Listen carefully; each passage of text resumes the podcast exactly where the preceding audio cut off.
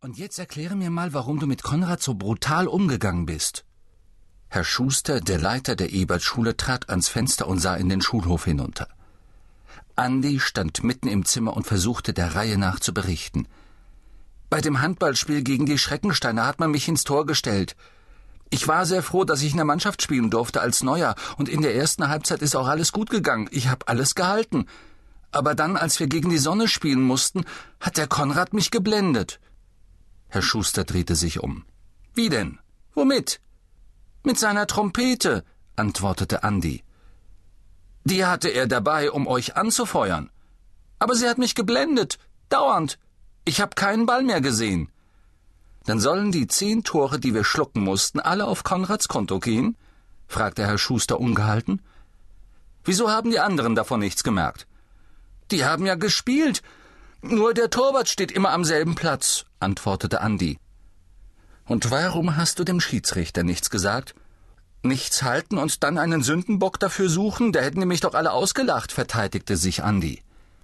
Herr Schuster sah ihn eine Weile an, dann sagte er Wie dem auch sei, du bist erst ein paar Wochen bei uns, das will ich dir zugute halten. Am Anfang hat man's nicht ganz leicht, aber was du dann mit Konrad gemacht hast, das geht zu weit ihn an den Marterpfahl binden und vor seinen nackten Füßen ein Feuer anzünden? Dazu hast du ihm noch Moos und Erde in den Mund gestopft und ihn dann gekitzelt, dass er fast erstickt wäre? Ruhig sah ihn Andi an. So machen es die Indianer. Ich wollte ja nur, dass er die Spiegelei endlich zugibt. Aber er war hart im Nehmen. Ich sei der blödeste Torwart aller Zeiten, hat er gesagt. Ich hätte die Schule blamiert. Ich muss ihm recht geben. So miserabel haben wir noch nie gegen die Schreckensteiner gespielt, unterbrach ihn der Schulleiter. Andi senkte den Kopf und blieb die Antwort schuldig. Da fuhr Herr Schuster fort. Du weißt, dass Konrad eine Gehirnerschütterung hat. Was sagst du dazu? Andi überlegte. Ich weiß nur, dass ich ihm gleich nach dem Spiel eine geschwalbt habe. Er mir übrigens auch. Aber von einer Gehirnerschütterung habe ich nichts bemerkt. Konrad dafür umso mehr sagte der Schulleiter barsch.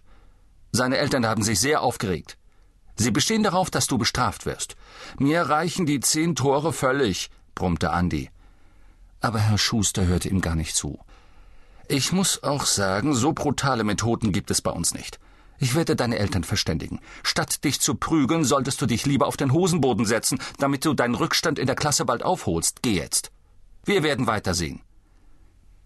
Andi verließ die Ebertschule, setzte sich auf sein Rad und fuhr aus Neustadt hinaus. Jetzt nur nicht nach Hause, dachte er.